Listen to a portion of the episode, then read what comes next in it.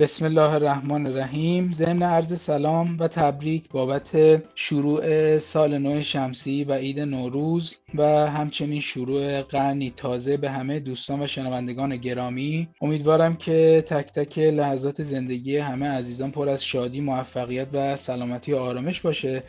بنده علی نیکسرش هستم. امروز قرار هستش که در مورد یک کتابی که از انتشارات خوب بازاریابی هستش و بنده یکی از مترجمین اون کتاب هستم با دوستان یک سری مطالب رو در واقع به صورت مختصر مرور کنیم. کتابی که امروز می‌خوام در موردش صحبت کنم کتاب بلاکچین هستش از مؤسسه Harvard Business Review که هر سال در واقع دانشگاه هاروارد یک سری کتاب ها رو منتشر می‌کنه و هدفش این هستش که بیاد در مورد مباحثی صحبت بکنه و مباحثی رو پیش بکشه که بسیار حائز اهمیت هستن حداقل در اون سال و در واقع دارای چشماندازی عمیق هستن که بسیار تاثیرگذار بر تمامی جوانب علوم خواهد بود.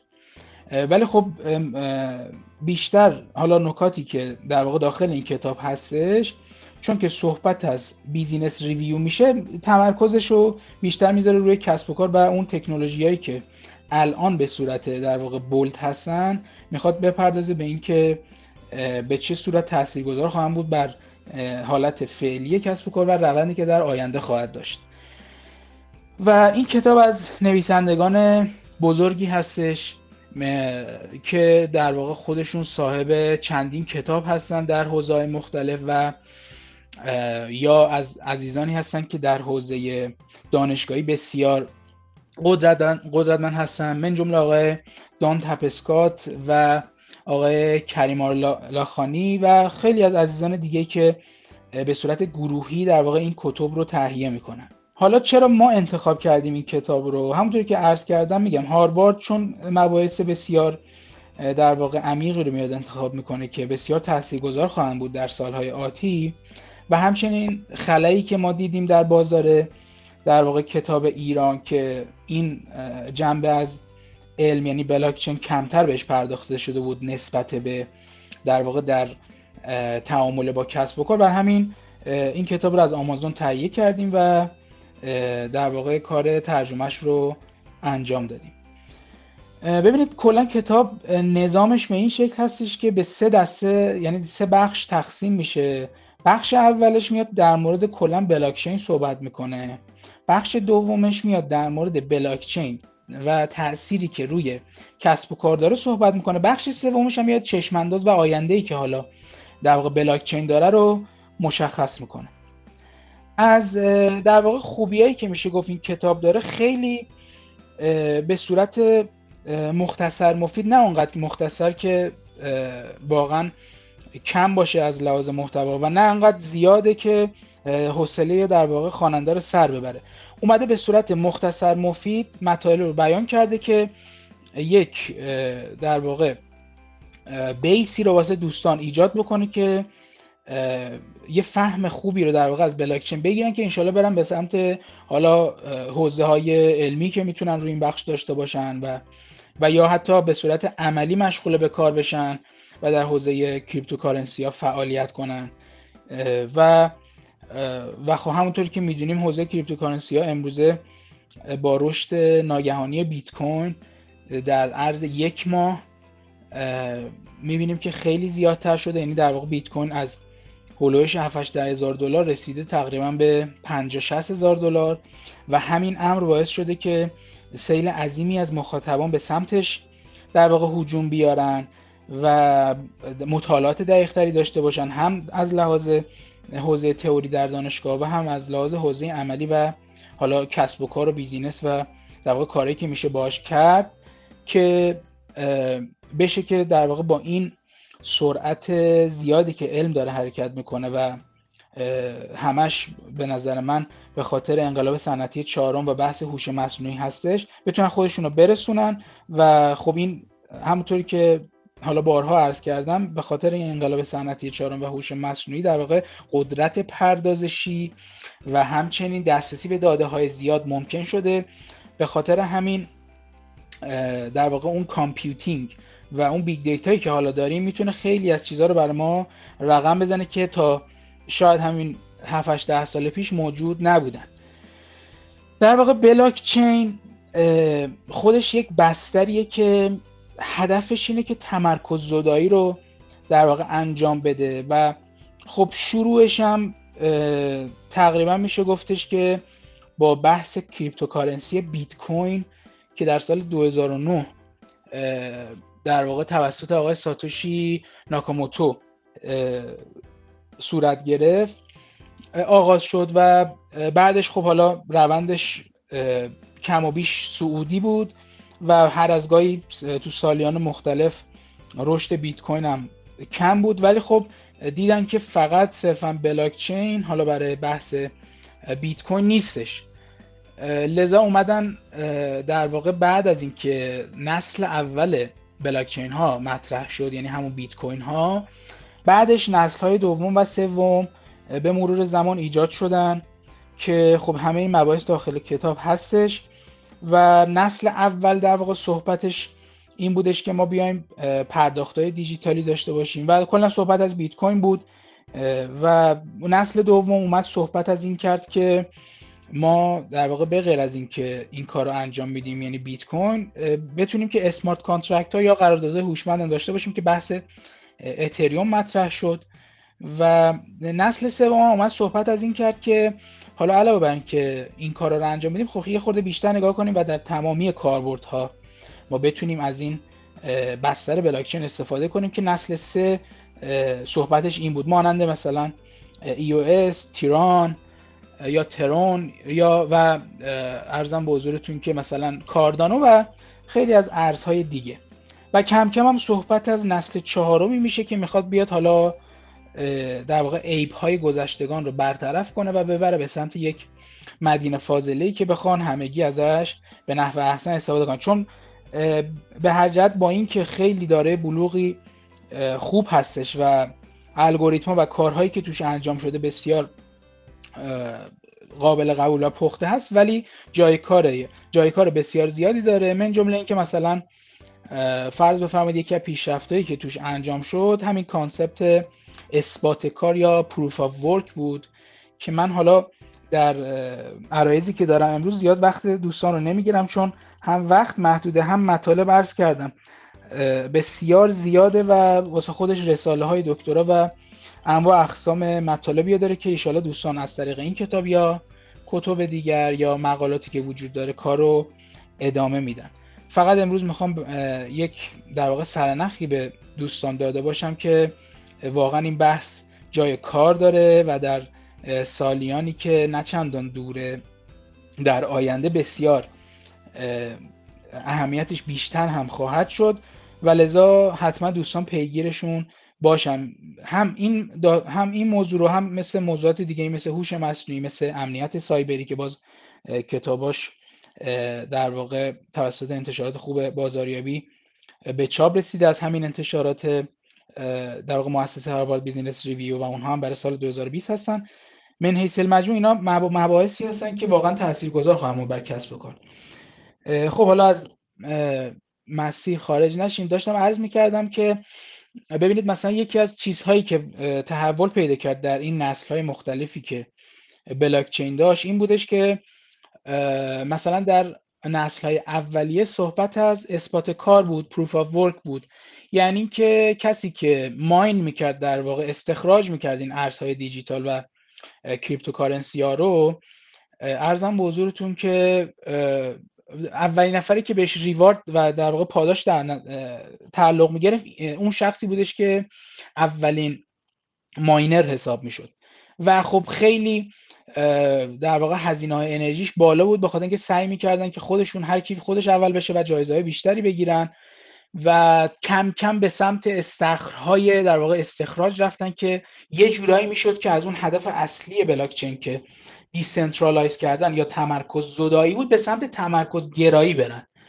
که اومدن تو نسل های بعدی دقیقا آلت کوین ها اصطلاحا که هر ارزی به غیر از بیت کوین رو میگن altcoin altcoin ها اومدن این رو در واقع اصلاح کنن من جمله در مورد اینکه از حالت centralize یا تمرکز گرایی در واقع درش بیارن. و خب خیلی چیزای دیگه هم البته تغییر کرد. با ولی ولی باز اینه که این مبحث به نظر من چون مهمتره این حالا خدمت دوستان عرض کردم ولی بقیه مواردش هستش و دوستان ان مطالعه می‌کنن. مثل مثلا off-chain processing یا on-chain processing اینکه تفاوت این دوتا چیه؟ که میگم خیلی تغییرات صورت گرفت. که حالا اومدن برای اینکه رفع مشکل اثبات کار رو انجام بدن چیکار کردن؟ اومدن از یک در واقع روش proof of stake ی استفاده کردن که می اومدش این کار در واقع centralization رو یعنی تمرکز گرایی رو به سمت تمرکز زدایی می برد و از انرژی مصرف انرژی پایینتری هم برخوردار بود و اینطوری بودش که دیگه هر کسی که تو این شبکه بلاکچین هستش می‌تونست نسبت به در واقع سهم خودش اون stake خودش در واقع حق نظر داشته باشه و بتونه که این block ها رو در واقع تایید کنه تا transaction های اون بده بستان هایی که صورت می‌گیره در داخل شبکه بلاکچین رخ بده. بعد برای همین اینو یکی از چیزهایی که حالا دوستان می‌تونن از همین نکته برداشت کنن اینه که پس نسل های بعدی در طولانی مدت حالا یا به نظر بنده یعنی تا حد اکثر تا پنج سال دیگه یا میشه گفت تا سال 2024 که چهار سال دیگه در واقع سه سال دیگه باشه و عملیات هاوینگ بیت کوین صورت می‌گیره که حالا من واردش نمیشم ان دوستان اگه علاقه داشتن مطالعه می‌کنن. اون موقع به نظرم یک جهش نجومی خواهد داشت از لحاظ رشد و پرطرفدار شدن هرچه بیشتر.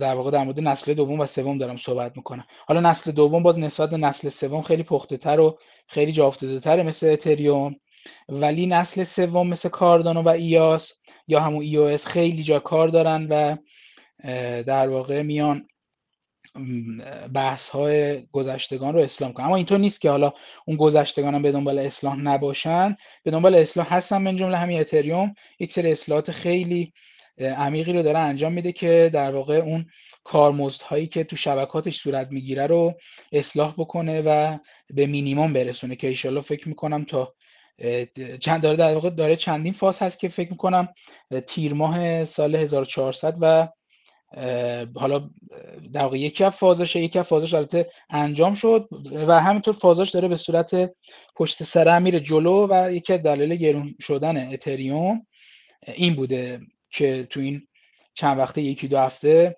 یا بهتر بگیم از از همون موقعی که بیت کوین رشد کرد و یه ذره قبلترش از آذر ماه که فاز اولیه شروع شد برای اصلاح رشد در واقع زیادی داشته.